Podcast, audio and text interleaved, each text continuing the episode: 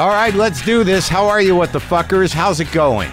That's it. That today, I'm just going with what the fuckers. I'm tightening it up today because today is sort of uh it's it's it's a pretty big day for me, and and I want to be. Uh, I, I just want to. I, I just want to feel it. I don't want to get off onto a rambling start. I just want to feel it. Uh, by the way, I'm Marc Maron. This is WTF. Thank you for choosing uh, WTF as your podcast to listen to in this moment.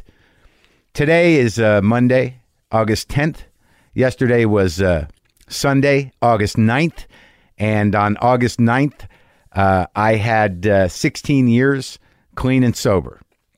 This is astounding. It's astounding. There's a lot of things astounding about it, but just the, the, the number at this point is is fairly astounding. There's a couple ways to look at that. Like that's amazing. I've had I've got I, I got 16 years sober. The, the other way to look at it is like, holy shit, where the fuck did all that time go? It's weird when time just becomes a smear behind you, and it's only you know you can just look back at it and see kind of uh, major events kind of popping in and out of the surface, and like when what what what happened, man? What happened? So much shit happened in my sobriety, both good and bad. Obviously, uh, the best thing is is that because I did not drink or do drugs, I was afforded the luxury of sort of finding myself and and owning who I am and and and sort of progressively getting more okay with that. Let's not go crazy. Uh, obviously, I'm not perfect. I'm not even sure I'm a good person necessarily, but I do know that I am uh, 16 years clean and sober today, and it, and I and I did not do it alone and as coded as I'm going to get. If it wasn't for the secret society, uh, I would not have had it. If it wasn't for many people in my life, I don't think it would have been uh, possible. Certainly not steadily.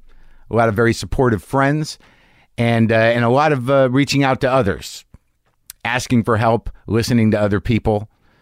Uh, was a, a big contributor to my sobriety and maintaining that and continuing to do that. Thank you for uh, being there for me because believe it or not, this podcast and the act of talking like this and talking to other people and getting out of myself like that has helped me uh, immensely on so many levels.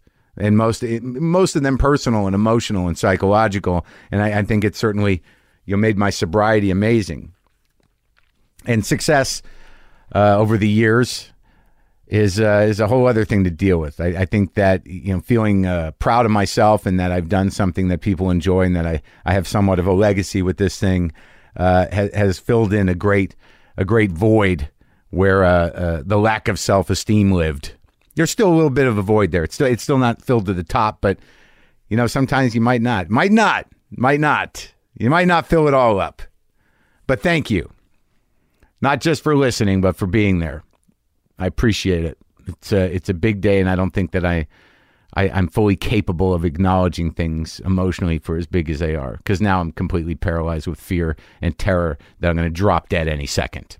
That's the new thing for me. I've I've really refined my anxiety. But uh, again, thank you very much. Today on the show, Lynn Shelton, the uh, amazing uh, independent film director. I, maybe you've seen her movies Hump Day or Your Sister's Sister, Touchy Feely, Laggies. She did. She's directed episodes of television. Uh, New Girl, Fresh Off the Boat, The Mindy Project, Mad Men. She's a, an independent filmmaker, does a bit of TV.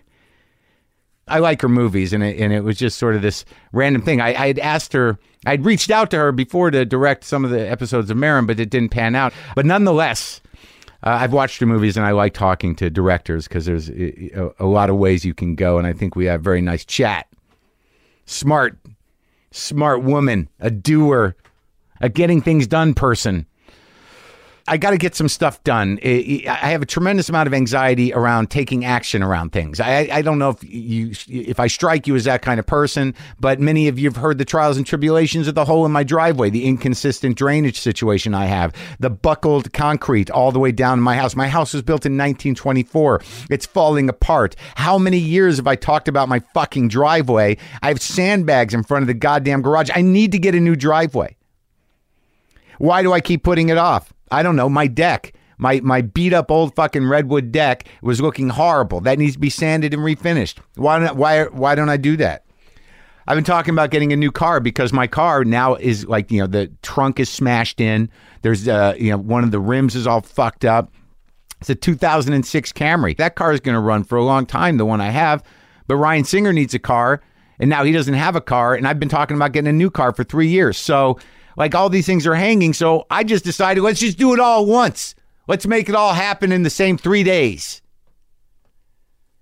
Apparently, and I didn't know this, and I don't know if other people experience of this, but because of, I guess, what I come from, this sort of boundaryless emotional chaos and uh, erraticness, uh, whatever, whatever I come from, the fact is, and I'm not tooting my own horn or blowing smoke up my own ass or whatever, you know, things have panned out for me.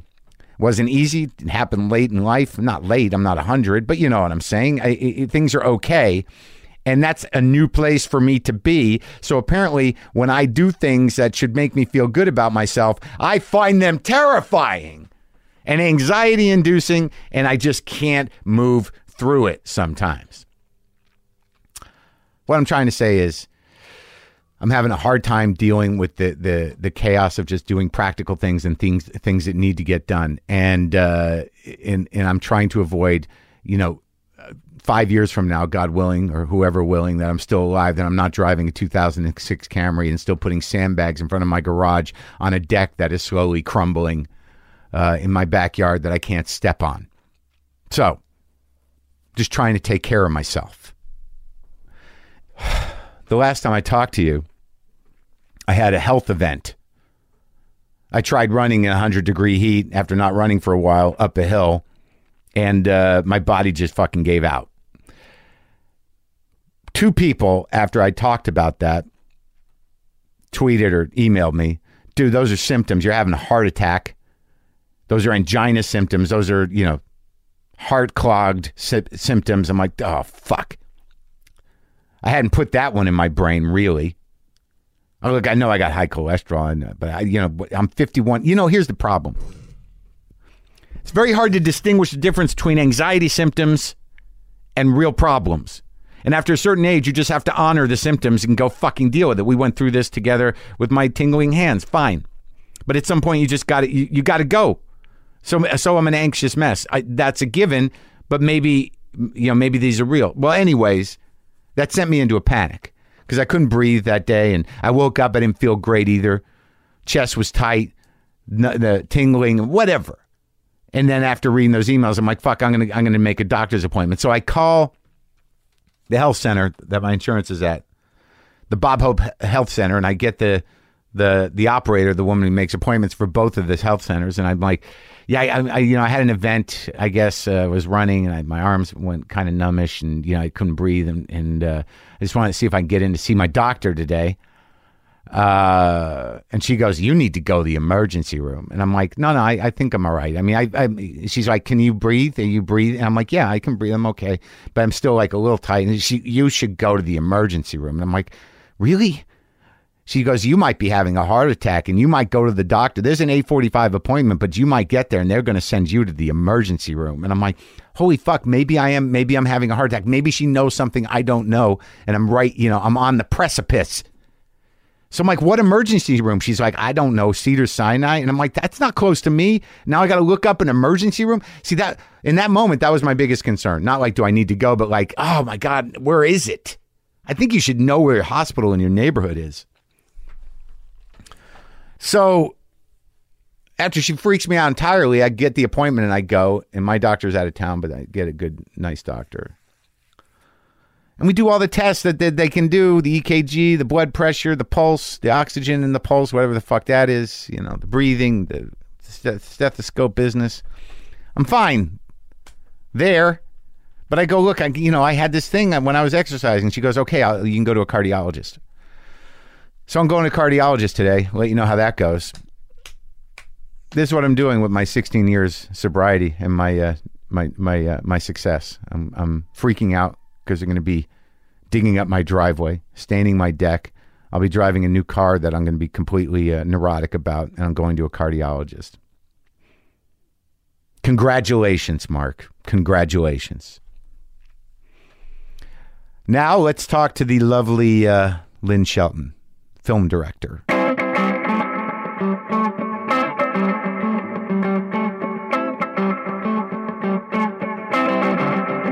You know, I shoot movies in seven and a half, ten. I like days. your movies. Do you? I do. Oh, I was hoping you might. No, I do. And I watched one this morning. Which one? Touchy feely. Ah, I've seen like three, I think. 3 Uh-huh. three. I, I didn't see the the Big Shot movie with big shots in it. Which, like now, now Lynn Shelton's a big shot. hey, it was Yeah. just uh, it was my. You know who was most excited and jealous about me doing a rom com with with Keira Knightley Who? and Chloe Moretz? Joe Swanberg. He's like, Ah. "Are you kidding me? That's- I would love to do that. I would. You're gonna have so much fun." And I was like, I was worried. Am I selling out, man? Like, what? what Are you selling out? Whatever. You know, I no. I was really it was like my op- But is my. it? It's the question you asked, though. You Well, sure, of course I did.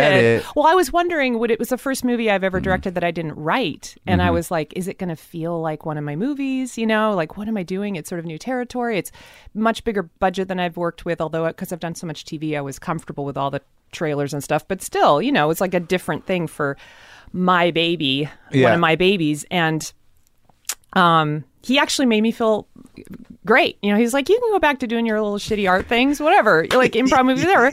But uh, yeah, this is going to be great. Said You the guy who has out. not done that yet. Exactly, but who I think is dying to. You know, Do would love to. Oh yeah, yeah, absolutely. He wants to try everything. he he's a great guy. He is. He, Yeah. uh, we were in Chicago and we were taping my special at the Vic, and Bobcat was directing it, Goldthwait, and we just called Joe. We, Mm-hmm. How many we, bobcats are there, by the way? I know. There, I don't know. You know, you're from Seattle. You've been around. a There might be a couple There's Bobcat. Yeah, for sure. Someone who I don't know, who you only know as Bobcat. All right. But um, but no, we called Joe and we were like, we want to do some backstage shit, some inter, you know, some like you know, just some stuff. Mm-hmm. Are you around? He's like, yeah, yeah, I'll come down. So he was shooting on both. Uh, he was just wandering around with me, being Joe Swanberg. Awesome.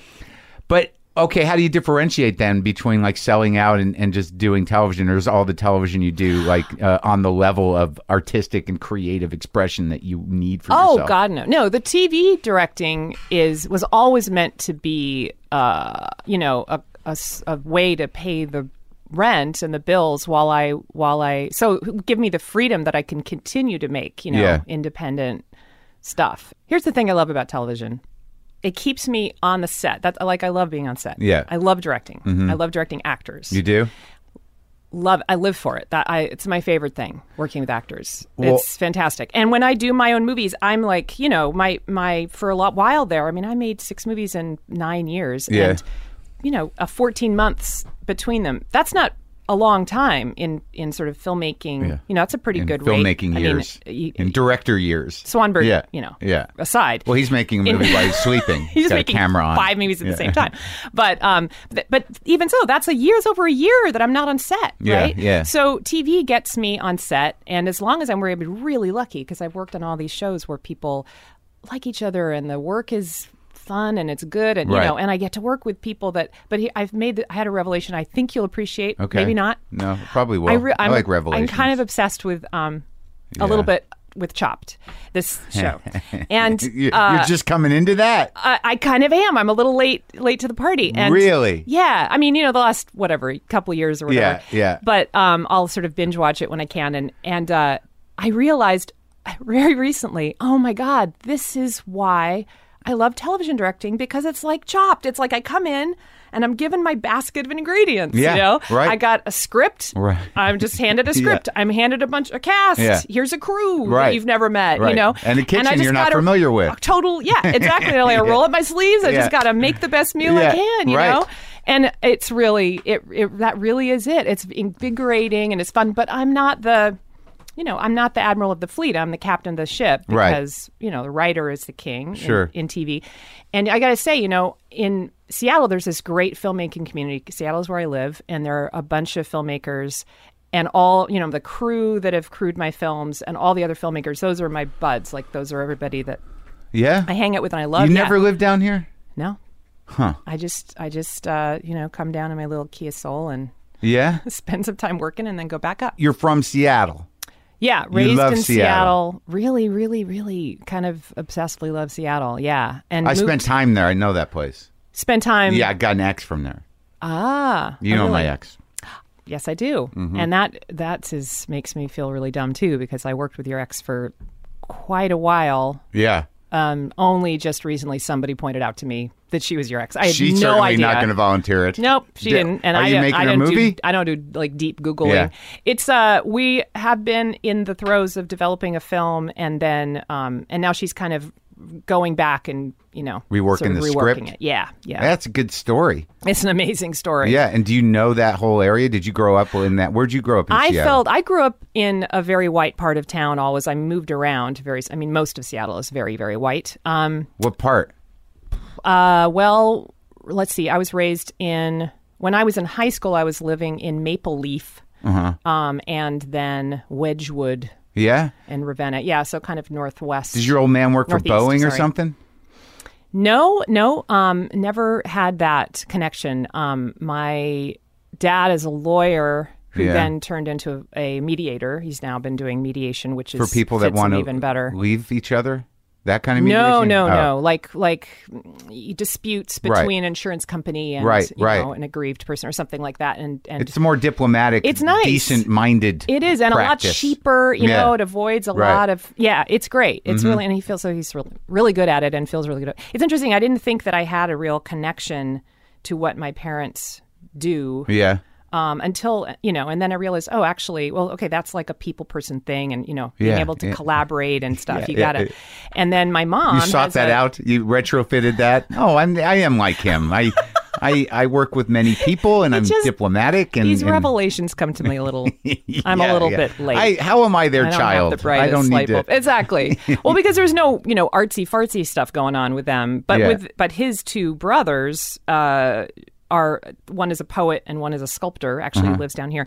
So I always uh, identified strongly with them. You know, and my mom is the same way. She's got a uh, PhD in developmental psychology and ended up working in administrating um, early childhood education funds and all you know That all sounds very creative to me. it you know it is, and then the psychology thing. Like those are my favorite classes in college because I want to know how people work and how they tick. And Well, that's what I know. like about your movies is that you know you don't hit anybody over the head. Like they, like I always end up crying for some reason, touchy feely. I was squirting out tears this morning. oh at the man, end. I, Well, that I can't even tell you what that means to me. Right? Really? Yeah, Josh Pais, man. Yeah, it's, it's like it, it's at first you're like, is he you know, like uh, mentally challenged or uh, infantile? But then you realize it's just this weird kind of um, highly emotional but closed. it- It's hard to be closed off and highly emotional. As it turns out, yeah, But but but he does it.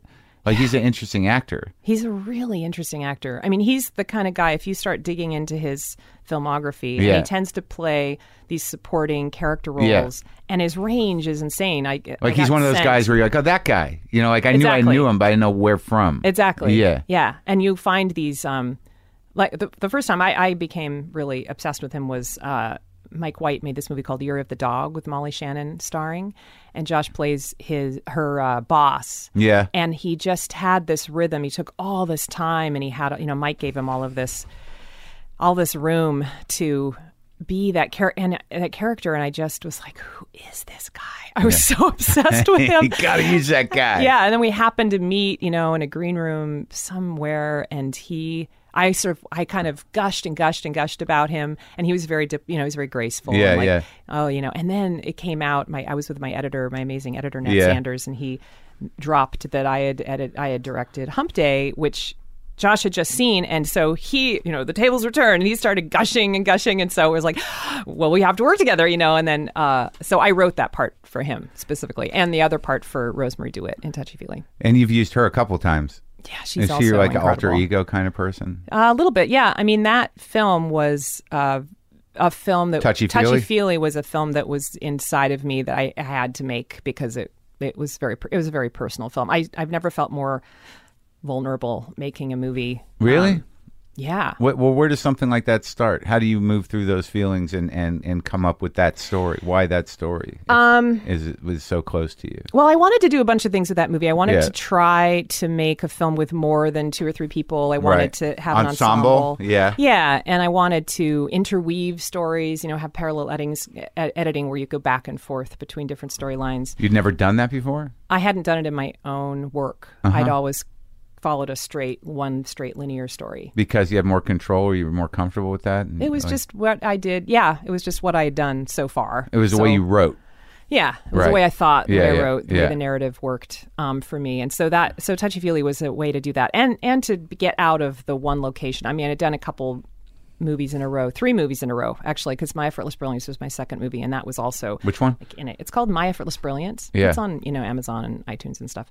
So ju- so my very first I've I've made six movies. My first one was like I wrote a script and I cast people and mostly all in fact all local actors in, In Seattle. They were all theater actors and I had been in the theater. I I'd been an actor and so I just kind of like really made them I wanted them to feel loved and even in the audition process like you know I'd had I'd had been traumatized by going to auditions and me being In felt- Seattle? feeling like shit yeah yeah in Seattle when I was young and still and and then in New York I moved to New York um, I was in New York in the 90s All right, so maybe we should go back all right and load this up so we can get to touchy feely, the the, right. the most personal movie you've made. Yeah.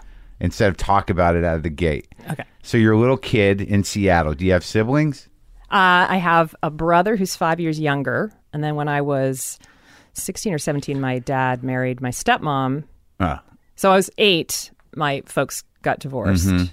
and ended up, it's one of those relationships it's really hard for me to imagine them, Them together? Right, yeah. My, my mom and stepdad definitely. yeah, they're fit. good. My dad and stepmom So they found definitely fit. people they love, One side totally introverted, the other side totally Yeah. extroverted. You know, but they were yeah. reasonably good raising you separately. Type I think of- so. You know, I it's funny because um, I I have only very I don't have any traumatizing memories of the divorce, but um, I sort of remember thinking grown up things like, "Oh, it will be very it will be very interesting for me to be able to experience these two different environments." You know, like yeah. I just sort of don't remember have, really having a problem with it. And that whole idea of of kids, you know, feeling like, "Oh, it's their fault." Like I was like, "Why would you think it was your fault? It's nothing to do with you." You know, I was like, I didn't understand. So, um, you knew that then. I thought I at eight. That's what I yeah, that's what I remember being very mature about it. Sure. And then in and then in retrospect I found out recently that I was I was kind of a little shit. And when we moved into this new house, or I don't know, it was with the first time maybe that my my stepdad moved in with Yeah. us. I drew a map. I don't remember this, but I supposedly presented my parents, my, my mom and stepdad, with a map of Uh-huh. Yeah. where they were allowed in the house to kiss. Uh-huh. You know, Yeah. shit like that. Right. You know, and With I the get new guy. with the new guy. Yeah, Right. and there, my God, my, I mean, Seemed he like was. fairly self-protective and a decent boundary for an I eight or nine-year-old. I suppose, but Well, why wouldn't you um, be uncomfortable with your mom kissing some new guy on some level? I know. Yeah, it seemed to make perfect sense. I don't know that. Maybe you should give you. Maybe it was empowered, not shitty. Yeah. That's how I'm going to spin it. But if you want to see yourself as a little shit, you could do that. Thank you. they did end up with who they were So supposed was to end up was with. Was your brother like a save the marriage kid? My brother, I think, you know, my mother told me that she um, just had a really hard time getting pregnant. So I was a love child. They were really young when they had Yeah. me. Um, got pregnant when they were both Oberlin college students. And I That's was really young. Grad school or undergrad? No, no, undergrad. I was Oh my, dad's twenty first birthday present. Wow. My mom had just turned twenty two. Yeah. Yeah. So, you know, I don't know if they would have stayed together if Right. it hadn't been for me, but they decided to make a go of it. And then my, my brother came along a few years later and, and, uh, and then, yeah, it all kind of went How's to he doing? That was all for the best, though. He's great. He's a transportation planner, also in Seattle, um, with a couple kids. You know, we were so, I think we were far enough apart as we were growing up that we just never felt, I never, I, I don't feel like I got really close with him Yeah. until we became adults. That's good though. It's not. It's good now. You Which got is fine. you got Yeah. nieces and nephews and whatnot. Yeah, And yeah. you got kids. And then I got I got one kid, and he's got a couple of, of kids, so it's nice because cousins I only and- have one. I only have the the only Right. kid, and so it's nice that he has my kid Milo has somebody to have a shared history with, a little bit, Cousins. and they get along. Yeah, I never same had cousins. town. The same town. It's nice. That's what people used to do. Yeah, they don't have to live together, but they can see each other enough. they- Generations. Are your folks still there? yeah, my folks are all there. My so they got grandparents. kids are yeah. cousin, your everybody's husband's there. kids or your husband's got other kids. No, no, no, no. His his parents. Oh. Okay. Yeah, my in laws. Right. But you grew up before the tech money came in, so it was sort of like Yeah. a, uh, like a like not that big a deal that city. Yeah, I mean, you want to take a look at what Seattle used to be. There's a great movie, Cinderella Liberty, with James Caan. It's a great movie. I love that movie. But it's sort of interesting though. Those '70s movies really they they, they seem to be tonally um, appropriate for the Pacific Northwest. You know, because like even if you watch Five Easy Pieces Mm-hmm. Right, on the on the road, Mm-hmm. you know, like you know towards the end where he just gets on that truck, that that there's some dark, weird kind of thing. I I have a a, a real um, emotional. I don't even I can't identify the attraction to that. I spent two Mm. years in Alaska as a kid. Oh, really? But the you feel like you're closer to the top of the world, and Yeah. Mm-hmm. uh, but not in a good way necessarily. There's sort of a foreboding to it. There is there, or is it Yeah. me? No, I could totally. I see what you're. I, I mean, Every time I yeah. Mm-hmm. even see Seattle, even looking at it in your movie today, there's an intensity to it. Yeah, that- there's a resonance. Yeah, it, with the big trees and the rocks and Yeah. the shoreline and all that shit. It yeah, just and the and the skies. you Yeah, know? I mean, gray. we have the most. It's gray, but it's not just a blanket. I remember really being surprised at how much I missed the skies in New York. I was there for you know almost a decade, and when Really? it gets overcast, it's just like it's just like f- they have a lot of really ugly, flat, Yeah, glary right, skies. right. And Seattle, it's never like Huge. that. It's just like it's these beautiful textured, Yeah. you know, shapes of Yeah. all different colors of gray. Yeah, but also uh, you know other hues in there. That's I what mean, I feel like. It's the top of the world. Like you feel like there's a weight to it all. You know, I Mm-hmm. don't know. I but I I, I feel it. And in this, well, and you also have that. It's almost like Scandinavia in that you get these super, super long nights Yeah. In the winter, and then really long days in the summer. And it's it's I I'm, I spend like a you know I'll do I'll do a pilot I'll shoot a pilot or something down here I'm here for like a few weeks and I'm like oh yeah it's not it's not like that down here like that you know it's much more even you know when you're Yeah, no, it's Yeah. bad. it's like eventually you just don't like you don't even know time is passing, and you're like, where where's my life gone? and the yeah the weather Yeah, never changes Yeah, no, it's just, you spend a lot of time in your car, and then one day you're like, wow, ten years went by. Did I do anything? Let me look myself up. so all right, so you're this precocious kid, ah. giving your parents bossing them around in. Yeah, Seattle, but apparently, shit. apparently you're not a depressive. You don't seem to wear the weight of Seattle on well, you. Well, that's what touchy feely was actually dealing with. I did go through this period of depression uh, about, Later? about five years ago. yeah, Five yeah, years ago. Well, I've had you know, like I've had my little bouts. I mean, I remember there were moments in college when I was curled up in a ball in the back of the closet. You know, I definitely have had these m- these moments in my life, but um. It got especially bad about yeah. The peak of it was about five six years ago. It was right around when I was making your sister sister oddly so weird that I was as I was shooting it and as I was editing it. I the whole time I was just kind of going, "Is this going to be likable? Like I can't tell if this is a good movie." That was, that was your that was, was your bad. style of depression. Not like what's the point of doing any of this? no, no. I, it was will- it was that I had that. It was I was quite. A, it was was very shameful for me because my work ever since I started making features. Yeah. it was like, oh my god, this is what I was always meant to do. I Right. sort of totally. And it was late in Yeah, life. I was yeah. 39 when I made my first feature, and so everything sort of came to me in a. Um, I sort of self-actualized quite late in life, and and me too. felt it's it's late bloomers unite. I I love it.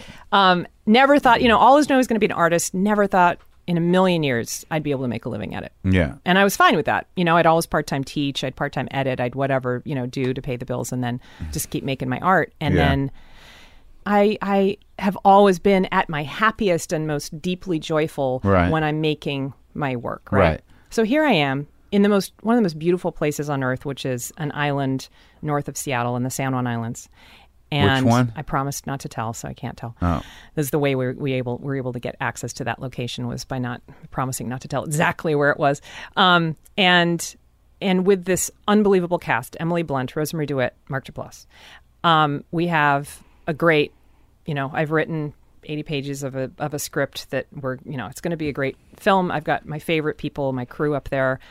I mean, it was the whole thing was sort of perfect. perfect. Yeah, And I would literally wake up in the morning and be like, "What's what's the point of this? Why are we doing this? I'm oh right, making a movie. Why? I mean, it was, but it wasn't I, dread.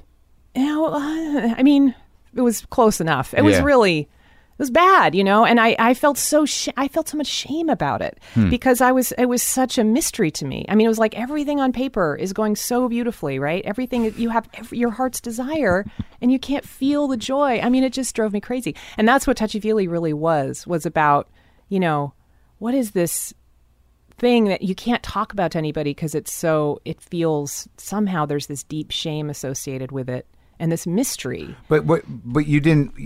Were you quick to sort of even in exploring it decide that it was founded in like because in in touchy feely these are people that are not following their hearts or or had gotten locked off from them somehow Yeah. as opposed to saying like I have a chemical imbalance. I mean, Right. experiencing that weird feeling of uh, emptiness uh, when everything is going well is not that unusual for creative people. It's I know it was new for me. It was horrible um, But- because but- it was it was new. I wasn't used to it, and it was definitely chemical. But it was interesting because I came at it from this very, you know, like I've had I've had I had a I recognized the feeling Yeah. from the one day I was really lucky for many many years where I would have one black day a month. Mm. You know, a day before my period or whatever. You know, it was like this sort of hormonal thing. Yeah. And then my period would come and I'd go, oh, great, that's what it was. Thank God. You know, It's amazing how how some women are surprised by that every fucking month. every month. every month, I'm something like, wrong with me. What is wrong? What's Yeah, going on? life my is comes horrible. like, oh, oh, right. Okay. Yeah. God, you idiot. Yeah. well, we have a regular cycle, Yeah. too. It's hard. Anyway, but.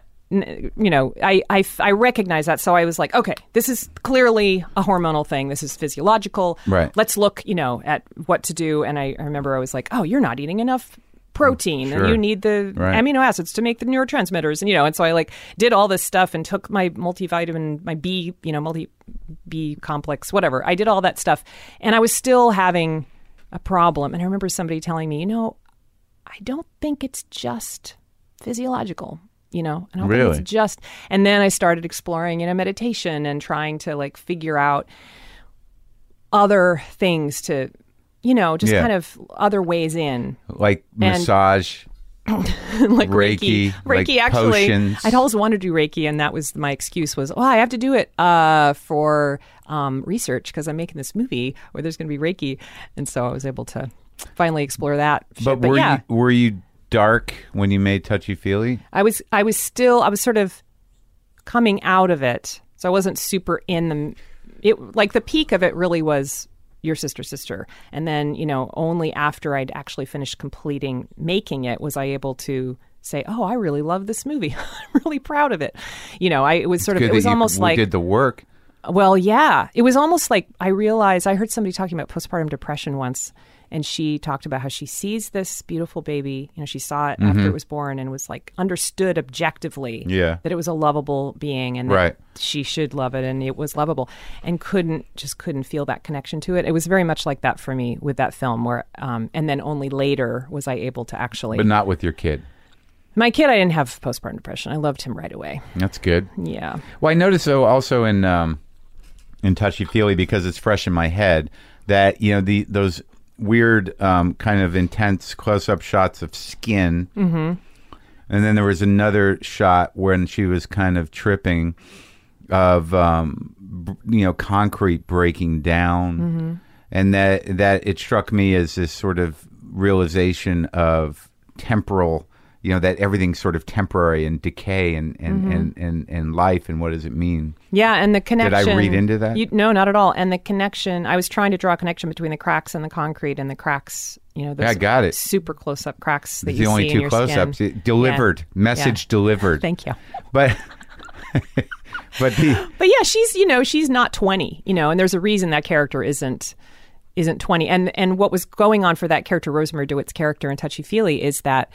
Yeah, my my concept with her was that she had been in a relationship that hadn't been so. It's, you know, she's sort of been suppressing her own identity and her own fulfillment. You know, in her twenties, Mm-hmm. Yeah. into her thirties, and then was entered pretty, the healing arts. pretty newly, Which is what they do. well, she gets she gets out of the you know Right. she gets divorced and and goes you know changes hits the reset button at 36 or whatever Right. and goes in massage school and just a, puts This on a whole new life. by the this way. is backstory. She you know goes out with guys who are younger. She's supposed to the the guy she's with Scoot McNairy is uh you know younger dude somebody who doesn't have all the cares of the world you know maybe her old her Right. ex was like an insurance agent or sure. something whatever she sort of had you know he was who her parents would have approved of and and this is somebody they wouldn't approve Just of working if they some were stuff still out.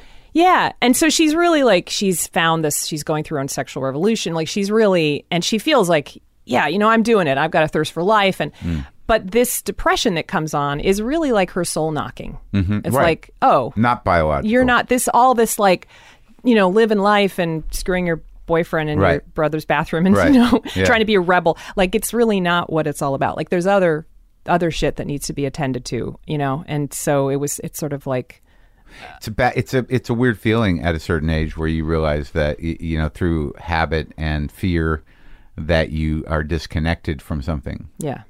Why? But let me ask you this: Yeah. Why? Uh, because I have I, I there's another interesting part of the movie that I want to know if you thought of it. Mm-hmm. That why a dentist? Oh, um, you know, I think it was honestly a holdover because Josh and I had been that actor and I had been talking for a couple years about uh, about I had been throwing around ideas, and for a while we actually were on the road of making another film, and his the character was going to be a dentist. Yeah. And so we had talked a lot about who this guy might be, and you know, it, it was it was this funny idea where he was actually going to end up becoming a cult leader, and so this is like a little bit of a a, a reformation of this character we'd already been Right. talking about. Right. And I can't remember who brought it up because we really were going back and forth about what the occupation would be, and he might have come up with dentist or. Or I might have. I can't remember. But you know what's interesting about it? Things. Like I've talked about this with one other person whose father Mm-hmm. was a dentist, but there was a passage in I think John Updike's um, Couples, Mm-hmm. and and it's about a dentist. One of the characters in it is a dentist, and there's this whole passage about how the immediacy and, and relentless nature of decay is something that dentists have to deal with every day over and over again. The the sort of the you know, that's what you're fighting Wow. like that that like you see it in the mouths every day that this this this decay Yeah. that and it, it always struck me as a very sort of weird existential um, Wow. um, realization i i tried to get it out of my friend whose dad was a dentist but he just wouldn't have it but but but i think you know metaphorically or symbolically there's something about it, it- within the movie that works like that. So, if you wanted to say you were aware of that from here on out, I will. talking, I'm stealing that. I do that all the time, by the way, because I just I make films on this very gut level. Of, But, you know, doesn't that read, and then though? people, Doesn't that read? Oh, totally, totally scans. And the other thing I think somebody else probably pointed out to me as well was the intimacy of you know. I mean, it's for both of their occupations. They have these incredibly intimate acts with strangers. Sure. You know, here she Open is your with this- mouth. and then open your mouth. I'm coming in. Yeah. It's incredibly uh, intimate. yeah. And yet, you know, there's this issue with a real connection. right? intimacy, yeah, Intimacy. the yeah. trust, and all that. And you just so talking about intimacy, you just reminded me, even though we're not, we haven't, we've sort of skipped ahead somehow again. you did it. Very nonlinear. You Sorry, did it. that's the way my brain works. No, it doesn't. We just established that your brain works linearly. linearly. Linearly. Linear- linearly. Linear- oh, I can't do it. Um, I the way I got through the vulnerability that I felt in making that mil- movie was coming to my both my crew and my cast and saying, "I'm I'm like laid bare made, making this thing." And uh, What about your husband? what about my husband? What about did, didn't you? It, it- does he enter the equation when you're all sad and laid bare with your crew? I mean, did you did you hip him to the issues? Or you just yeah, yeah, okay, sure. All right, fine. Yeah, no, absolutely. He's right. totally, but He's on board. He gets it. He's. Yeah, on the but- same page. but he's not on set he, with right. me. You know, what does he not, do? So, uh, he is uh, right now. He's making furniture in his in our garage. Mm-hmm. Um, and Wood? Wood yeah, furniture, beautiful- working the gorgeous, surfaces. Gorgeous. It's not a large garage, so he's able to make like coffee tables. Oh, And I, th- although I think he's going to make a bed frame and like and then assemble it elsewhere. with uh, with uh, But- found wood, with wood from salvaged barns and things. That- Sometimes. he's good with the surfaces and the finishes. And he the, is. uh, He had a really interesting. You know, we've been together forever, and it's since you were a kid. Uh, well, I would consider my that age at the time to be a kid. I think I was. We st- I started we started living together when I was 24, and he and then got married at 28, and that was a Hmm. That's pretty good. When, time ago. Yeah, but that's four years. It, it, it seemed like you meant it. Oh yeah, you, you were in. It wasn't, Yeah. You didn't get married ten Yeah. years in. but the changes that we've gone through at the time. Hmm. He was he had been plucked. His original plan was to get an engineering degree and be an industrial designer, but then he got sort of plucked from the masses and he became an MTV VJ. And uh, Which one? Kevin Seal is his name. He was on from like 89 to 90, no 87 to 91. Right. Um, and he, uh, you met we him have a in New friend York? who, uh, no, no, he actually is from Seattle too. So we were Um, we Yeah. knew each other there, and then I kind of followed him out. Um, I was like, "Yeah, I'm going to work in the theater. I'm going to be an actress in the theater." And then I was like, "And I'm going to also figure out what the hell's going on between me and this guy." So he was able to then, after parlay that into like voiceover talent, kind of corporate commercial Right. stuff. Yeah. And we and then I dragged him back to Seattle when I was quite pregnant, and there just isn't enough work of that sort Yeah, so now to make a living. so we went to industrial garage. design school, and now he's the, in the in the garage. in the garage and he worked in a real j- actual shop, getting paid good money. But then when I got really busy uh, in my career, he his that place he was working kind of went downhill, went bankrupt actually. And so when he was looking around for a new job, Yeah. it was he realized we realized the most important job you could be doing actually is taking care of our kid who's deaf and who needs, you know, is like was Mm-hmm. going to a lot of different, you know, driving him to the special school and Right. So yeah, it turns out he's a much better full time parent than I am. Great. And uh, yeah, it suits him. They're like That's best nice. friends. Yeah, it's great. It's Yeah. so great. So I can leave without feeling, you know, like, Like, I know the You know what you're doing. Here's the fires list. are burning. Yeah, yeah, Right, I don't right, right. he's the one Here are the the numbers. list. that- yeah. All right. So you tell your crew that you're laid bare. Yeah, so I remember the first day we did a we did a table read of this script that I'd written, Hmm. and there were parts of it that I um was like, I just want to skip over this part because it just made me feel like I felt like I was going to vomit, you know. Really? And then I was like, no, Lynn, it's okay. Like we're going to do it, you know. And it, I don't know, it was it was, and I just was really honest. I said, look, this I, the revelation I had during this in a very deep way. Which part? Uh, the part where she describes um losing her virginity, Right. which is kind of In the house From with the my Livingston. life. Yeah, yeah. It was kind of just Right out of you. yeah, Yeah. pretty much. Yeah.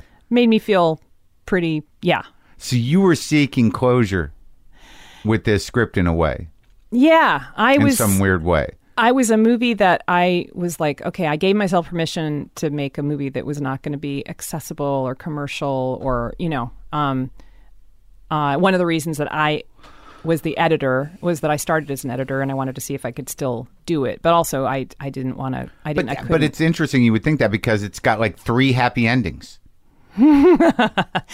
Yeah, but the places it goes and the people at it, you know, it's hard to make a compelling narrative with with really passive aggressive or just passive, you know, closed off people. It's it's just and it wasn't everybody, but half of But the that cast. but that's like that's sort of a question of of you know something you brought up earlier, which is on my mind because I saw Mm. uh, Annie Baker play in New York. I saw the flick. Mm-hmm. This idea of space Mm-hmm. And not over explaining. yeah. and and finding the truth in emotion in you know t- in space Yeah. between people Yeah. you're aware of that so aware of that so interested in that so interested in not over spelling everything out like you know i just gave you a rundown on the backstory of this character Right. like that's just a taste of the incredible you know up the wazoo backstory we have for everybody in every relationship but that's your movie I make. relationship with actors you give It is, that but it's really important for me too to have them have these really a really clear sense of who they are, so that when you know the, the chemistry between them is palpable, or the or the te- tensions from the past is is right there, and you can feel it. I don't want the audience to know all that crap. They don't have to know all that shit. Some you know, if they get a touch a, a little. But bits is and this- pieces, it's fine. But is- for me, it's all about creating that. when do you tell them reality. that Oh, it's months. We're we're usually or Before or shooting. weeks before shooting. Yeah, there's a lot of you talking. sit down with all of them Yeah, or or a lot of phone. I'm up in Seattle, so Right. I'm on the phone with them a lot. I mean, but like your sister sisters are a great example. I mean, I developed those characters with Mark and Emily, and it was actually another actress before Rose like but the in script is the us. script But I do it in I do it in a kind of upside down pla No, I do it in an upside down way where I'm I'm sort of developing the script alongside the development of the characters Mm-hmm. because I want to know who the characters are. I have to know who the characters are before I can believably um you know write what they would believably do in a scene. Uh-huh. How what they would say, how they would act. And the more you know about the characters, the easier it is to write what they would do because it's like you're then you can just sort of improvise the scene out in your head because you know who they are. Right. But you know, I don't like to throw people into an improv situation when they I don't have any of that stuff. Right. You know, they're just like Which and then a it's like a little song, you know, Which like a lot of people do. Soft shooting. Yeah, and That- it drives me I could yeah. because I would think that most people that do those kind of movies where it's loose like that, Mm-hmm. um, they don't get that type of backstory. They don't get type that type of direction, and you can sort of feel it. Yeah. And- I mean, and- I I feel like I can. Yeah. Yeah, and also like I don't think that all you know that's a unique thing for a director to do to put that much collaboration and and and uh, time into making these characters come to life. Most people I, I've talked to or, or I've seen they there's a trust with the actor to just do his job. Right. Exactly. And, I don't know that that's always good. it's less fun for me too. I because again, my favorite thing about making movies is working with actors. So the more excuse I have to get in there with them and figure that stuff out. But again, it's going to feed the narrative. But is that because for me. do you see yourself as a failed actress? No, Good. not at all. Well, you wanted to be an actor. I when I was an actor, I mean, I started taking class. I was very serious in my, you know, I started when I was like 11 taking classes and doing whatever That's when whatever I could do. That was when it started. I took a how to be a clown class. You did? Yeah, and I was I was Do you remember super any of that? shy. Oh yeah, what I remember is that it, the the liberation of putting literally, you know, like I mean, it was a it was makeup, but it was a mask, and Yeah, it was like right. you know white face, and uh, and walking around Seattle Center on my stilts. And interacting with people At in a way, yeah, You're that I never. That was like our graduation Yeah. or whatever. I, it was a way that you know, yeah, they were like this high, um, that I never could have done in real life. And so it was this outlet. It was a way for me to interact with people. And there were there were two things that I did, um, like safe ways that I found to interact with other humans and connect with other humans. It was through you know being I could be somebody else completely utterly on a stage and make that connection with an audience and with other actors on the stage you know that was just like buzzy stuff it was amazing and then there was also photography so in high school again super i was i was in this um brief period of mandatory busing so even though i grew up in white neighborhoods the reason i connected so strongly to um, Mishna's? Mishna's i'm down is Yeah. that i was bused to Yeah. uh, from sixth grade through high school to the central district where the African American community was, Yeah. and that was it was a very um, uh, it, the the culture was very African American of those schools that I went Right. to, and middle school through high school, and so I went to the same high school you know Jimi Hendrix went to, and Quincy Jones, and Garfield High School, and And you were a darkroom rat? and I was a darkroom rat, and I remember uh, I would hide behind my telephoto lens of my Pentax 2000, and I would like uh, K1000, and I would uh, and I would find these ways in. You know, I would capture these intimate moments of vulnerability. You know, Mm-hmm. Yeah. across the gym. Yeah. with some guy. You know, and so it was it was the safe place to be, but I was still looking, always looking for connection, like we always are. right? Yeah. Um, but between that and then the acting, which enabled me to just like become somebody else and not worry. I was very self conscious, you know. That's Um, interesting, though, that, that the photography was the outlet. I did photography in high school, Yeah. and I, I didn't. I didn't think about it the same way because it's not really connecting. It's almost like Mm-hmm. no stealing. You're moments. stealing and you're observing. Yeah, you know. But you're the freak with the camera. But There's I that girl still- with the camera. Yeah, exactly. But I still felt connected. I felt weirdly connected when you can find these moments of vul- vulnerability, you know, unguarded moments. You feel like, oh, I they're not so Sure, scary. sure. They are somebody I could, you know, maybe I could have a conversation with someday or whatever, you know. Right. And um yeah, so that was a really important thing for me, tool for me developmentally, I think.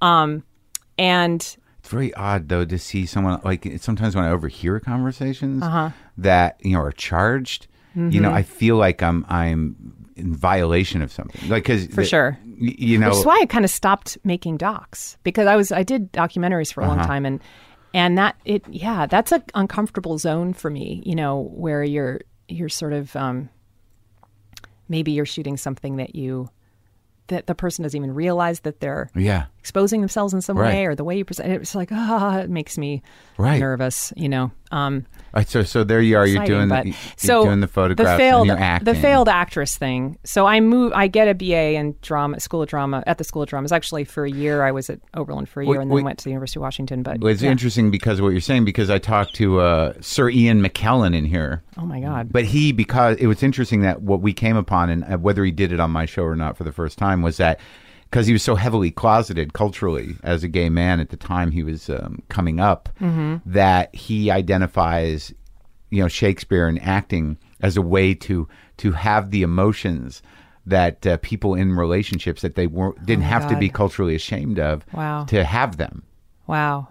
So I thought that was kind of It is. It's like it's this conduit for stuff that I mean. Yeah. I found it, you know, to be extremely therapeutic, you know, to Yeah. be able to do. And then when I moved to New York after after college, You went to first Oberlin I went to I went to Oberlin for a year.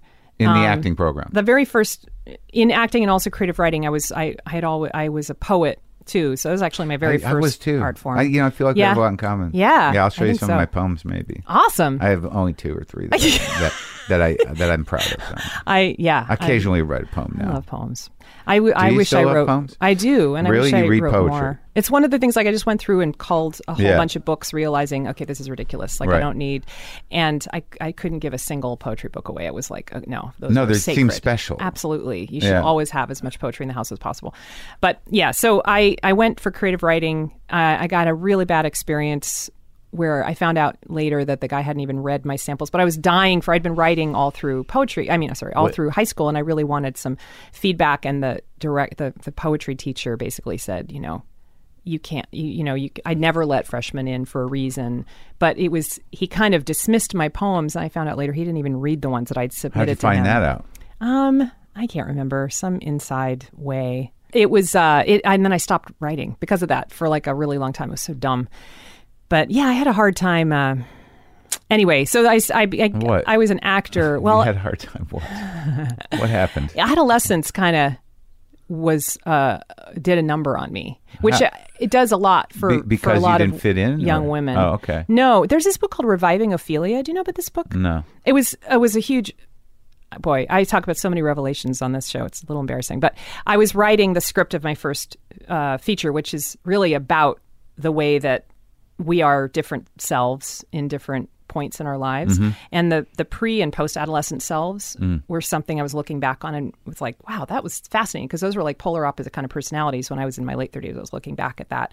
And and then I was telling a friend about this script I was writing, and she said, "Well, you got to read this book." And it was like, "Oh, I wasn't the only one." Like, there's this thing that happens when you become sexualized for some some girls, some women, a lot of them. Mm-hmm. Um, where I was, I just felt like I was, the you know, peak, the top of my game when I was like 12, 13, and I was writing stories, writing poetry, painting, Confident. playing music, doing yeah, acting, doing all this stuff, Mm-hmm. and taking photographs, and um, had such a clarity of vision and a confidence in my voice, and you Yeah. know, and then yeah, cut to like twenty.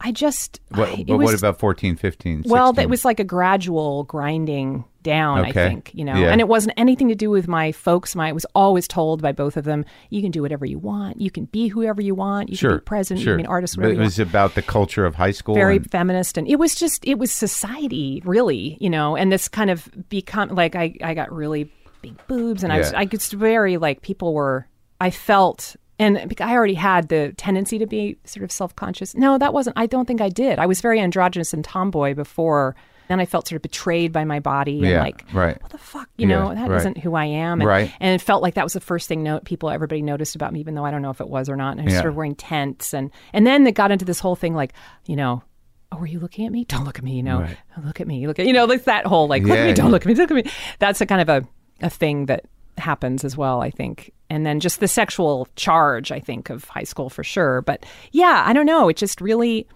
something about that really kind of ground out my sense of agency. And so there was really a period of time when all I really could do was act because somebody else was telling. It was like I was a puppet. I was saying what other people told and me to and say. all this you weird know. attention and self consciousness diminished your confidence and creativity. It did. And so I felt like there was this trickle. You know, I didn't start directing feature films until I was 39 for a reason. I don't think I was capable of it back then. And I needed to shed some of that self consciousness and gain a sense of maturity and a sense of authority. It's funny. I have a, a an ex from years ago who actually lives in Seattle. She's she's a sculptor, and uh, when I met her in Boston, she you know she's a real tough Jersey girl, and she used to bartend at a strip joint, but she wasn't a stripper. It was Mm-hmm. not her bag, and. uh and uh, she quit, and, and I said, "Why did she quit?" And she said, "I got tired of men looking at me like I was meat." Yeah. Yeah, I guess it gets a little boring. But I but women I knew so many women who could who could Mm-hmm. I remember this woman who was I mean women who would just relish Sure. their bodies and Yeah. you know and I remember you know swim Powerful. class and people and I was just like I was so horrified Right. by my body. I was just really I don't know what it was. It just for me it was really and then- tough but why the get over. and why the writing uh, go away as a form of expression just because that idiot shut you down I think basically a little bit because the idiot shut me down and because I just sort of didn't have as much to say. I didn't feel like I had anything to say or what I was You couldn't had to process what we're talking about now Not at all. Yeah. because you weren't aware of it really. Exactly. I was Right. in it. You know, I was too close to it. Yeah. So acting became the thing. So acting became the thing, yeah, and it was a little bit my, you know, again my sort of secret shame that well is because it's really the only thing I can do right now. Like I have to be an artist. I always knew I wanted to be an artist. Yeah. But you know, this was sort of it was down, I was down to this. Like this was all I could do. And then when I moved to New York to do it, it wasn't. It was uh, when I started trying to make a living at it. It just it was like, oh, this sucks. You know, So you did a year at Oberlin, a year at and then you go to New York and go where? No, no, I was at the School of Visual. I was. At, I'm sorry, I was at the School of Drama. I got a degree in I got a BA in drama at University of Washington. Then I moved to New York, So oh, so you went back home after Oberlin. Oberlin for and then you yeah. went to New York with a went to degree in drama. Yeah. To be an actress on Broadway. Yeah. Although not Broadway. I wanted to be at the New York Theater Workshop Uh-huh. where they were doing Caryl Churchill plays. And I saw my friend Garrett Dillahunt in Mad Forest. And I was like, oh my God, this is it. That's Uh-huh. what I want. That's what I want. And then I found out how much those actors made and that there was no way they could possibly pay the rent on that, on my dream job Sure. ever. Yeah. And I was like, what the, how do you, I don't get, How- how is it- what is this? It sucks. So you how long were you in New York?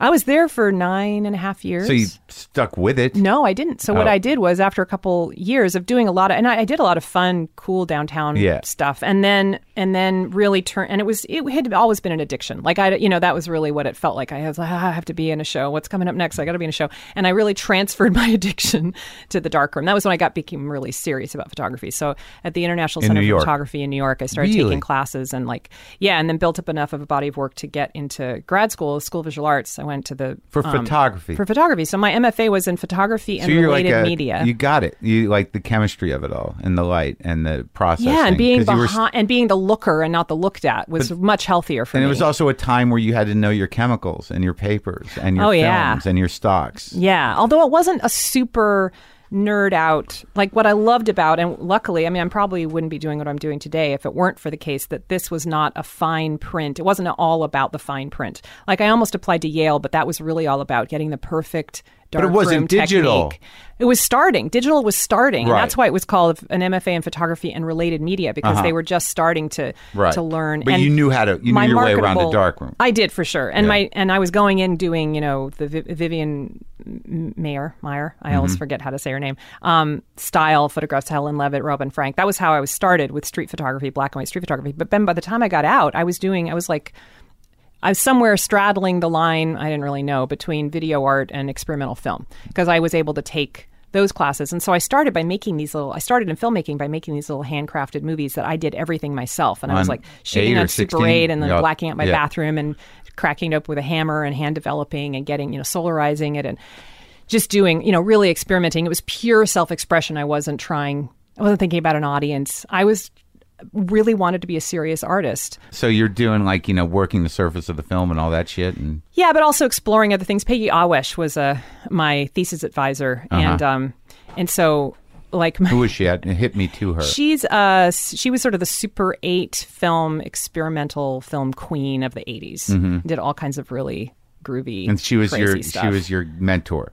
Yeah, at you that could. time. They wanted, they encouraged you, or they required you to find an art, a working artist that you admired to Yeah. be your thesis advisor, as opposed Right. to somebody on the staff. Yeah. it was great. And so I saw all of her work, and she introduced me to a whole bunch of other experimental filmmakers. And um, and at the time, you know, I was also like going to see Bill Viola and Gary Hill and all these people. And so um, that was all kind of. I was looking for, you know, I was doing all my sh- own sound design and shooting and figuring out what Doing VHS resonated stuff with me. too, like that. Yeah, and I would like well, like I did VHS, but I also so I was exploring. Um, like my first film was called White, and I just gotten married, and it was I was sort of uncomfortable with that, sort of reckoning with the idea of entering the institution of marriage, which I had a troubled, you know, kind Sure. of, and so I was sort of. I made my husband dress up and I sort of wrapped him in this white paper white um, wedding dress and had him, you know, swan around the roof of our apartment building and then shot it and then slowed it down and then rescanned it. And I was just you know I was just fucking around. I was just trying to figure out s- stuff. Yeah, but but but but but the interesting thing is, is uh, in your story that you know I don't always hear, Mm-hmm. which is that you know you were committed to art, totally. And and at some point you you must have realized how obscure that would be Yeah. as a life. I did. And It and, was. It was. It wasn't even. It was the. It was. So I, I. There was a transition period. I came out of school. Digital editing was my marketable skill, and I was able to freelance edit. And then on the side, I would I would build up and, and part time teach other people how to how to digital edit, and then I would take that money and I would go make these little movies. And in the meantime, like I, I started, there was a topic that I really wanted. Like my second feature film was about was this experimental documentary about the relationship between women and their body hair.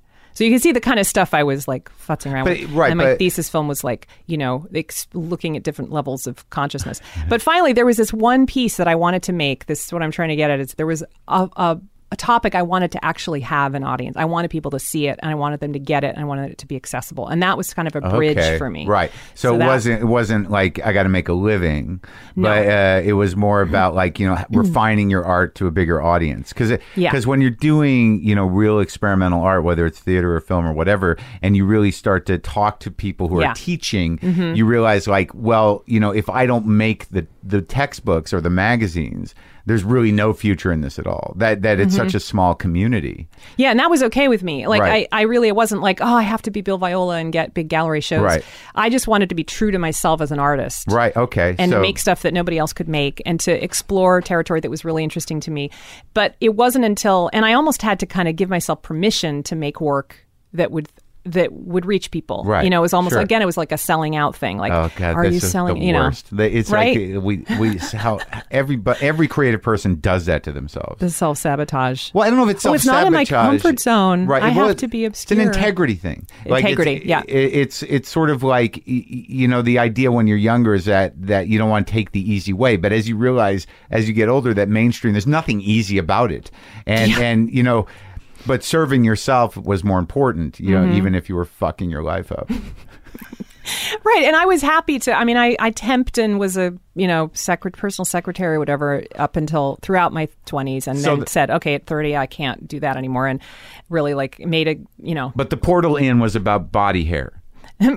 that was your. That no, was your. the one that I wanted people to see was a couple, a few films later. It was But that's when you exper- obviously started experimenting with with um, documentary and your own, you know, uh, body issues and Mm-hmm. Yeah. uh, more uh, feminine, you know, Yeah. if not feminist driven stuff. Yeah. uh, identifying. I was pretty feminist. I mean, it was definitely about trying to dismantle, showing the construction of gender, like uh, basically sort of pointing at how much effort goes into making these smooth veneers of a feminine image on, you know, in a Right. fashion magazine or whatever. Like, Okay, yeah. Oh, that just seems like that's so womanly. So the- right. actually, it takes a fuck of a lot of work to make it look right like And- that, you and, know. and, so, that's accessible. yeah, well, that's way. true. Yeah, but uh, the movie wasn't because I didn't know what the hell I was doing. So it looks okay, and the interviews are great, but like the sound quality is shitty. I mean, I was just like, really, just sort of trying stuff out. So, um, but the film that I really wanted, like, I, I wanted it to be on that POV series on PBS. Yeah. It- I don't know if you ever watched documentaries on that series, but um, I saw.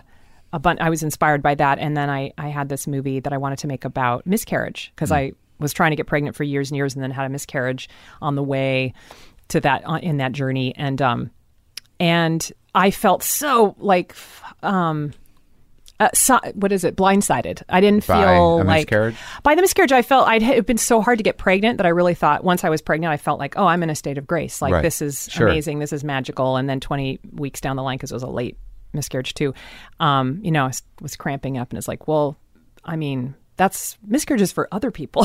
Right. it's not for me. You know, this is this is a special pregnancy. You don't Yeah. understand. Like Right. I earned this pregnancy. So I was really, really, really, um, yeah, blindsided by it, and really just it wasn't even in my. And then once I had one. All these people came out of the woodwork. It turned out I knew tons of people who had had miscarriage, and I had no, I had no idea. And it's like a secret society, you know, the secret sisterhood. And so many people either made you feel crazy by not acknowledging it at all, even though they had just days before been saying, How's the baby? You know, whatever. And then they didn't even acknowledge it because they were so uncomfortable with it. Mm-hmm. It's like when your father dies, people know to send you flowers. Like they, there's a way to deal with it, but Right. people don't know what to say to someone who's had a miscarriage. And so they either say terrible devastated? things. Oh, I was really devastated. It was really hard. And I know not everybody is, but for me, you know, I'd been trying to get pregnant so hard and it was awful. And the best thing anybody ever said to me was, I'm sorry you lost your baby. And that's all I needed to hear. Right. But people would be like, oh, it was, you know, you probably, you wouldn't have wanted to have a baby with a problem or, whatever, just like really Sure, insensitive things. You know, it's God way, God's way of whatever. I don't know. Just Well, that's how people protect soon. themselves from um, just even uncomfortable discomfort. yeah, and shouldering what they should be able to. Like you know, you- Yeah. a lot of times you just have to let somebody feel.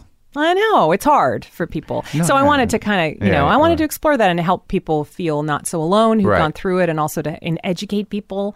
And this, This was a, a full length documentary. No, it was only it was going to be a half hour because POV showed half hour, Right. so I made it specifically for that. Yeah. But it was the, really the first time I ever thought about an audience and who am I trying to talk to, and and and can I stay? And the whole it was I interviewed people just audio, Mm-hmm. and then I made this beautiful um, visual Mm-hmm. landscapes or poetic. Oh, okay. So it wasn't over it. actually filmed interviews. Right. Which I, and so that was kind of my way of saying, yeah, you're still being you're still having integrity Right. with your visual aesthetic. and it was like a really it was like it was like a radio documentary. This is fact- almost accessible, but let's stop Yeah. it there. Exactly. Don't go If too this- far now. Don't go crazy. If this were a radio show, it'd be very accessible, but it's not. It's people talking against some poetic visual stimulation. exactly. Well, the idea was that visual Yeah. beauty would help them swallow the pill of this, dis, you know, uncomfortable topic. But Well, that, but then that also speaks to your inability or, or your desire to connect that you weren't clearly not ready to do visually in the way of, of letting people talk on the camera. Well, no, it hits people on a visceral level Okay. because cinematic language can be really, you know, the associative imagery actually was, and it was a way to get people to open up because they didn't want to talk about this thing unless it was, and it made them feel safer to not be on camera, you know. Were you I'd- doing acting jobs at this time? No, I think I was pretty much beyond. Mm. After I went to grad school, Okay. I just was, you know, I think. Although I did, I did actually in grad, in the middle of grad school, I was, um, I went on tour with the Five Lesbian Brothers, um, as an and I was like, but I'm not a lesbian. They were like, you'll be on, you're an honorary lesbian. Honorary lesbian. Yeah. was so sweet of them. Um, so I did do a little. I'm still doing a little trickle here and there. Or I would do, you know, my friend Madeline Olnek, who now is a filmmaker as well, was writing plays, and I would occasionally do something with her. But um, yeah, I wasn't uh, pursuing it and auditioning and stuff. That was all left in the dust. And the thing that was so beautiful when I made my first feature, I edited a couple features. When we moved back to Seattle, I was hired as an editor, and that that was when when I edited my first feature. Um, And you were just hired. outpatient. I was just hired. That was your marketable skill. as It was my marketable Yeah. skill, and because I was in a smaller market, I didn't have to go through years of being an assistant editor Right, or something. right. You know, I was just and I that it sort of that experience taught me cinematic storytelling. You know, narratively. That's how you learn. Um, And huh? I was like, oh, I think I'm ready to do this. And I realized that all of this, what had seemed like a hairpin turn before, being an actor and putting all my effort into acting, and then all of a sudden I'm dropping that and being a photographer, it was like, why? Who? I'm so And- fickle, so you then know. when you had and the- now I was like, oh, it was all- adds up, and the editing, and oh, you know, you trained yourself perfectly for exactly Yeah. what you wanted to do. Exactly. It was like Yeah. a 20 year film school, you Right. know. But uh, but then that allowed me because I didn't go to film school and I didn't I wasn't told this is how you make a movie. You know, when I got on the set of my first feature, which I had done the way you're supposed to do it, you write the f- script, you find the people. Which movie? It was called We Go Way Back. It's Yeah. going to be out finally this fall. It was never released. no, sort of almost released, and then it won Slamdance and got Best What year? Cinematography Award 2006.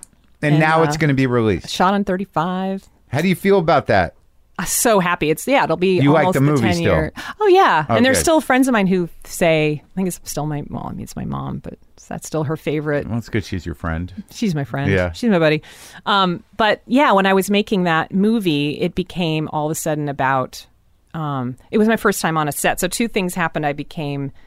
Uh, just fell in love with the collaborative aspect of it, and I'm Mm-hmm. Yeah. a total control freak, so it was Right. terrifying, but it was also really liberating, you know. And Yeah. to see, oh my god, it was beautiful. Yeah. And so I knew I really wanted to make art with other people and in relationship with other people, but it was so hard on the actors who I had like coddled and taken care of, you know, t- really took care of and brought the best out of in the audition process. It was just me and them in a room with like one little video camera. And then on set, you know, we had this huge hulking 35 millimeter camera and smoke machines and all these bodies and and they were just like, ah, you know, and the whole thing Yeah. all of a sudden and I was like, "Oh my god, this is because it was my first time making a movie on set. I've been on the post side of things, but I never Right. and it was like the way that the traditional way to make movies is putting up obstacle after obstacle um, in front of the most important work on the set.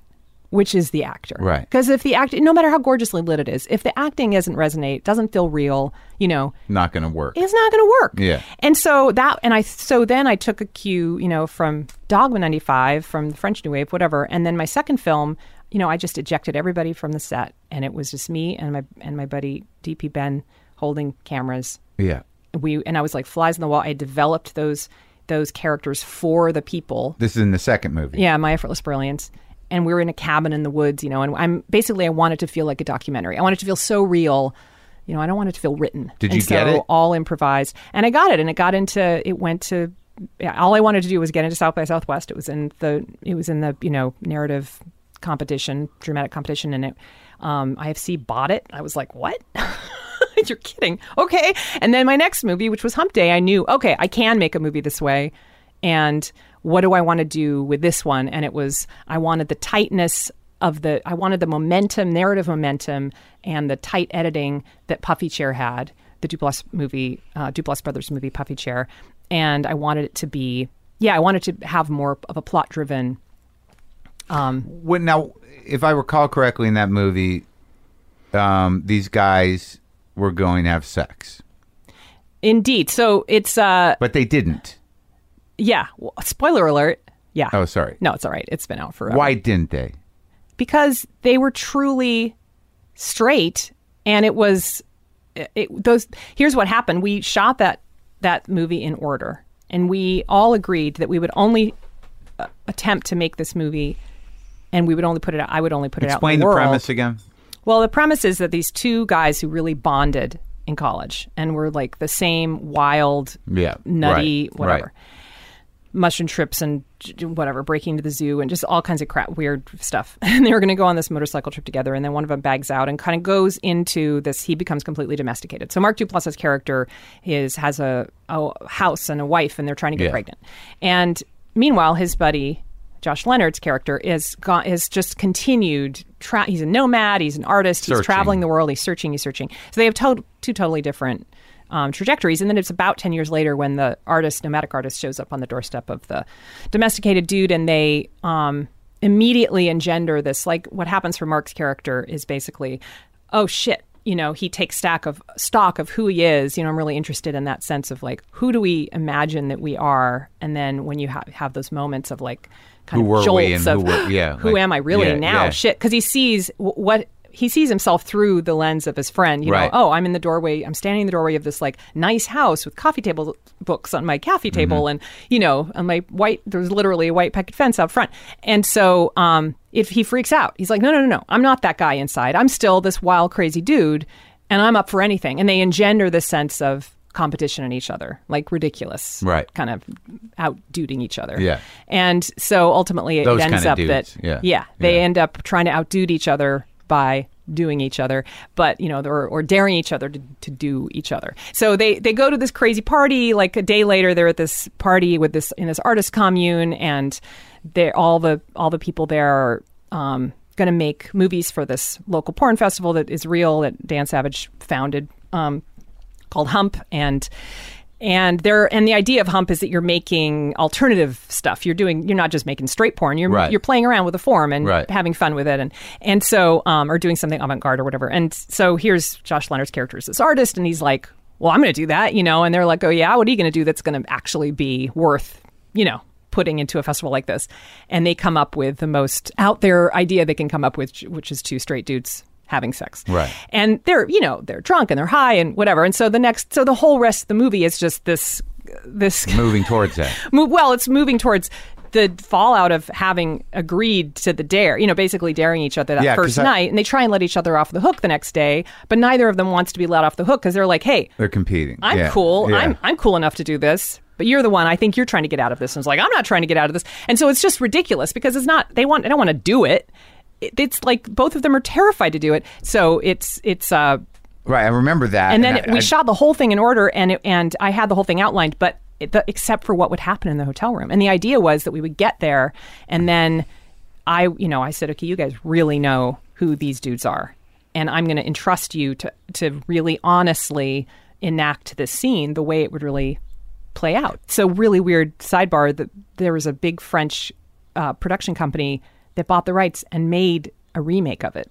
It's like a five million dollar remake of my tiny micro budget movie. Is, is it out yet? Uh, it's not out here because it bombed there, and they never cleared the rights for Oh, music okay. to do Right. it. But Did we were able to it? get a French version of it, Yeah. and show it in on a DVD, a special DVD player or whatever Yeah. for like you know fifty Yeah. people or Right. whatever, and side by side. So we showed mine and then theirs, and it's I mean it's fascinating. It's so Wow, fascinating. It's got That's kind of interesting. Charlotte Gainsbourg is in it, Yeah. and you know it's Was it was it good?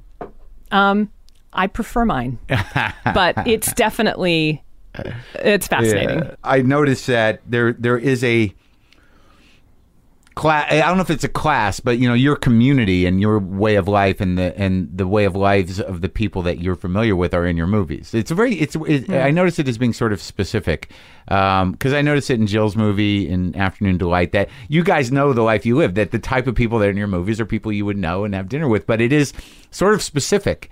And I mean, I'm in that hmm. world too. But did you ever notice that though? Like a lot of people don't live like us. like you, you know, like Yeah. like even like it's just it's it. There there was something about even uh, Ellen Page. You know, making muffins or whatever she was pulling out of cupcake tin. That there, there, there is sort of an uh, an effort to authenticity that our generation seems to have.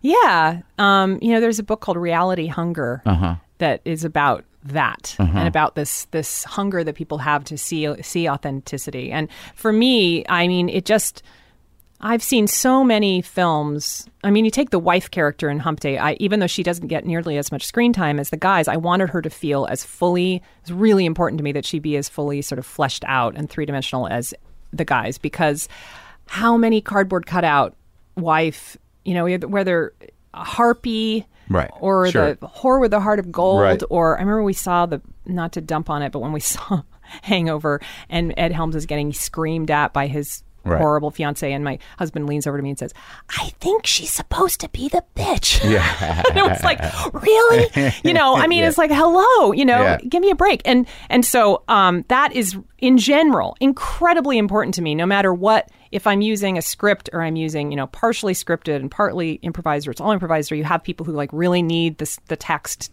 as the spine of their performance, which many great actors are like that. They're not writers, they're actors. Whatever it is that the method is, I always want it to feel like flesh and blood human beings on the screen Sure. that are um, and that's because that's the only way that it really resonates with me Do you think you could bring what you do with actors to a period piece or to? Uh, uh, do you have plans to sort of challenge yourself on those? i'm levels? attached to actually a period piece that hbo i'm not a creator but they Mm-hmm. came to me and asked if i would direct um, a miniseries that has uh, anna paquin and jack black and that was announced a few months ago so i, Yeah. can, I can talk about that but um, and I don't know when that's going to happen. But one of the reasons was, yeah, I was really intrigued, you know, to see to to explore that territory. And like I just, I actually um, am going to do a This American Life story. It's not a it's not a um, period piece. Well, it's a little. It's a few years ago. It's based on a real life story. One of their podcasts that um, one of their um, episodes that was very popular called "The Mysterious Incredible Case of the PI Moms," and uh, amazing, crazy story that's like a comedy caper. You Right. know, reminded me a little bit of Dog Day Afternoon, you know, in that it's a real story, but it's it just goes everywhere. Anyway, very exciting. Um, and I want to, you know, it's a different genre, um, and I want to continue to see how I can bring that same authenticity and honesty Right. and grounded character based and all the humor needs to come from that grounded character based place instead of like i'm not as interested Jokes. to do just yeah Right. just a broad comedy that doesn't you know Those those are hard in a way that, that it's it's making something that's completely unnatural seem slightly yeah acceptable. and then you get like a like bridesmaids i thought was brilliant well, yeah, it's great because the the women were real. yeah, women. Yeah. exactly and so you they do They get put into types. some you know there's Right. there's the p- Right. shitting and farting and vomiting you know scene but but Right. throughout you really yeah, Yeah. you you feel for them you feel with them because you believe in them and yeah. like their relationships and stuff And how old's your son? He's 16, and it's so fun to start 16. showing him. I mean, I've been doing it for a while now, but you know, it's so great to be able to relive my favorite. Because what we do is watch movies, right? So, um, you know, going to see Mad Max Fury Road was incredible. Go see all these every action movie. Yeah.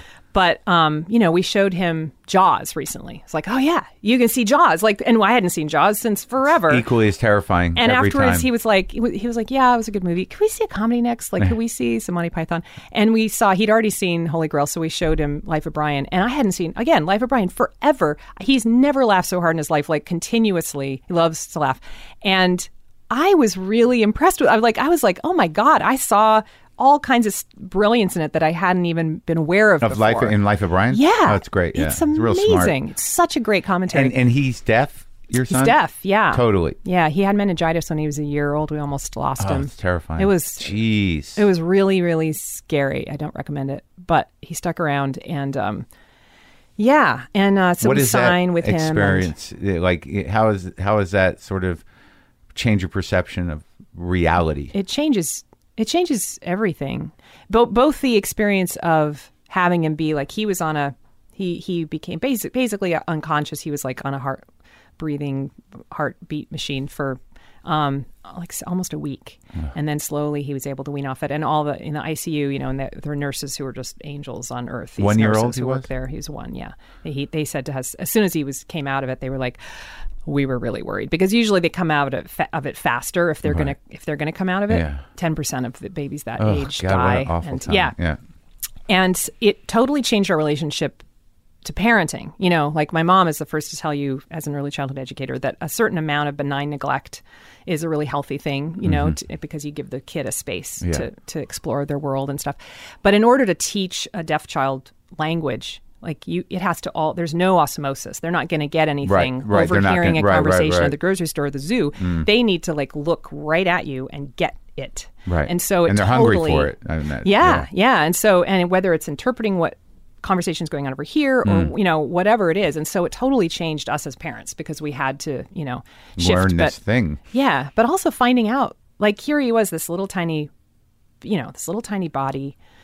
There's, you know, it started with very dramatically with firefighters in our in our house, all around him turning blue on the floor, and I mean, you know, it was very very dramatic. Oh and then we rushed to the hospital, and all that, and then he's there, and we have our full time nurse in the ICU. It's like a five star hotel. You know, you're just like, um, and then you w- take a walk around the hospital and you see the two month old next door, you know, and the baby's this big. And then you see the parents uh, in the cafeteria and you realize, and you just, you're aware that ki- babies die, kids die. It's, it's crazy. Like it never, it's something that you really can't imagine because it's so unimaginable. It's so wrong. Yeah. But yeah, you know, kids die Yeah.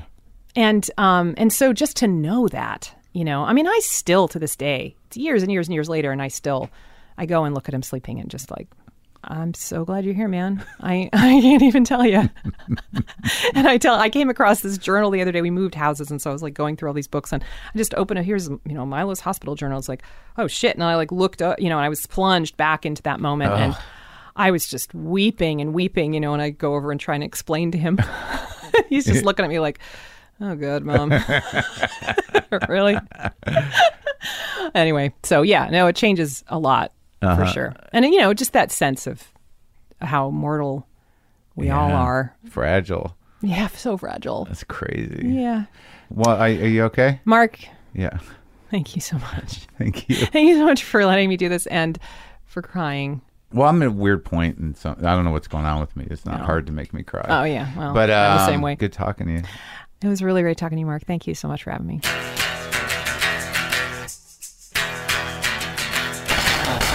That was a great conversation. Amazing kind of evolution of, of creativity that it all comes together and makes sense. Lynn Shelton, good movies. Go watch your movies. I just watched Touchy Feely and I, I liked it a lot. Also, WTFpod.com. Get your justcoffee.coop to get the WTF Pod blend, the WTF blend. I get a little something on the back end. Get, you know, just do your business. I got the Buddha out here. The, uh, the 335.